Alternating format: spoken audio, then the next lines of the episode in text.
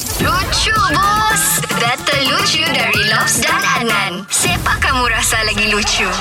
Nan, sekarang ni masa dia untuk kita kasih ketawa orang. Kasih, kasih siapa-siapa yang bully pagi-pagi ni kita kasih hibur. Kita kasih senang hati dia. Okey, Ijam, sekarang ni kau mau happy kah? Eh, mau. Mestilah mau happy. Alright, kau mau siapa yang kasih lucu kau dulu ni? Lobs ataupun Adnan? Okey, ni kali si Adnan dulu lah. Okey, Kenan, kemana? aku mau tanya dengan kau lah Ijam. Kau tahu ahli sihir kah? Ali Sihir. Mm-mm. Ali Sihir tahu yang magician tu kan? bahkan. Ya, magician. Kenapa kalau ahli sihir macam dalam movie-movie mesti dia pegang kayu untuk kasih baca-baca kalau mau buat magic? Oh, itu saya rasa mungkin dia hmm, ada dia punya hikmat kan. Salah. Kalau dia pegang memanglah dia mau pegang kayu. Coba kau bayangkan dia pegang cangkul. Dia bukan ahli sihir, dia ahli kebun. Ali Kebun. Hmm.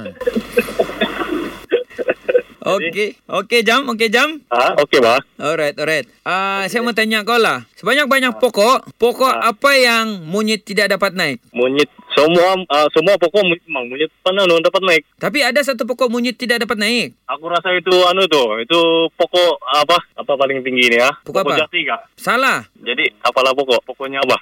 Pokok yang monyet tidak dapat naik ialah pokok yang sudah tumbang. Pokok yang sudah tumbang ya, betul juga. Macam mana dia mau naik kalau tu pokok sudah rabat? Dia, dia sudah limpang kan? betul juga. Ya, ya, ya. Okey Jam, sekarang kau pilih Lobs, Adnan, Lucu Bus. Saya rasa si Lobs yang lucu nih, saya tengok. Lobs lucu bos.